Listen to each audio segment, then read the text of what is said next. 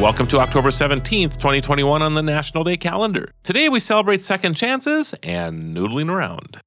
When was the last time you fell in love with coffee? Is your morning routine just a little too routine? At David's Roasting, they're fanatical about the beans because no matter how you brew it, coffee won't rock your world if it's not freshly roasted. Visit davidsroasting.com to try their award winning blends, roasted to order and shipped to your door. Because everyone deserves to fall in love with coffee this fresh. davidsroasting.com, boutique coffee without all the hype.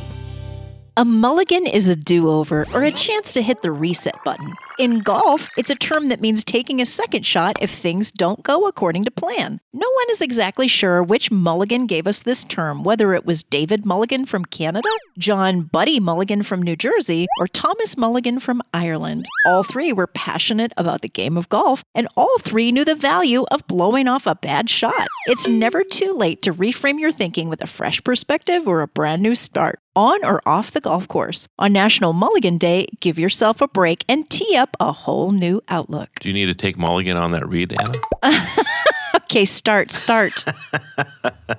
Italians had been enjoying their pasta for centuries before someone came up with the idea for a dried version of the food. This simple innovation allowed the pasta to keep longer, and it soon made its way around the world on Italian ships. In the 1500s, explorers brought back tomatoes from the Americas, and you would think that that's where the pairing of red sauce and pasta got its start. But people thought tomatoes were poisonous, and it was nearly 200 years before someone incorporated them into Italian cuisine. Since then, pasta and tomato sauce have been forever linked. On National Pasta Day, celebrate with a plate of spaghetti and meatballs, or ravioli, or baked ziti. There are so many kinds of pasta and sauce, you just can't lose. And I'm mm. drooling right now.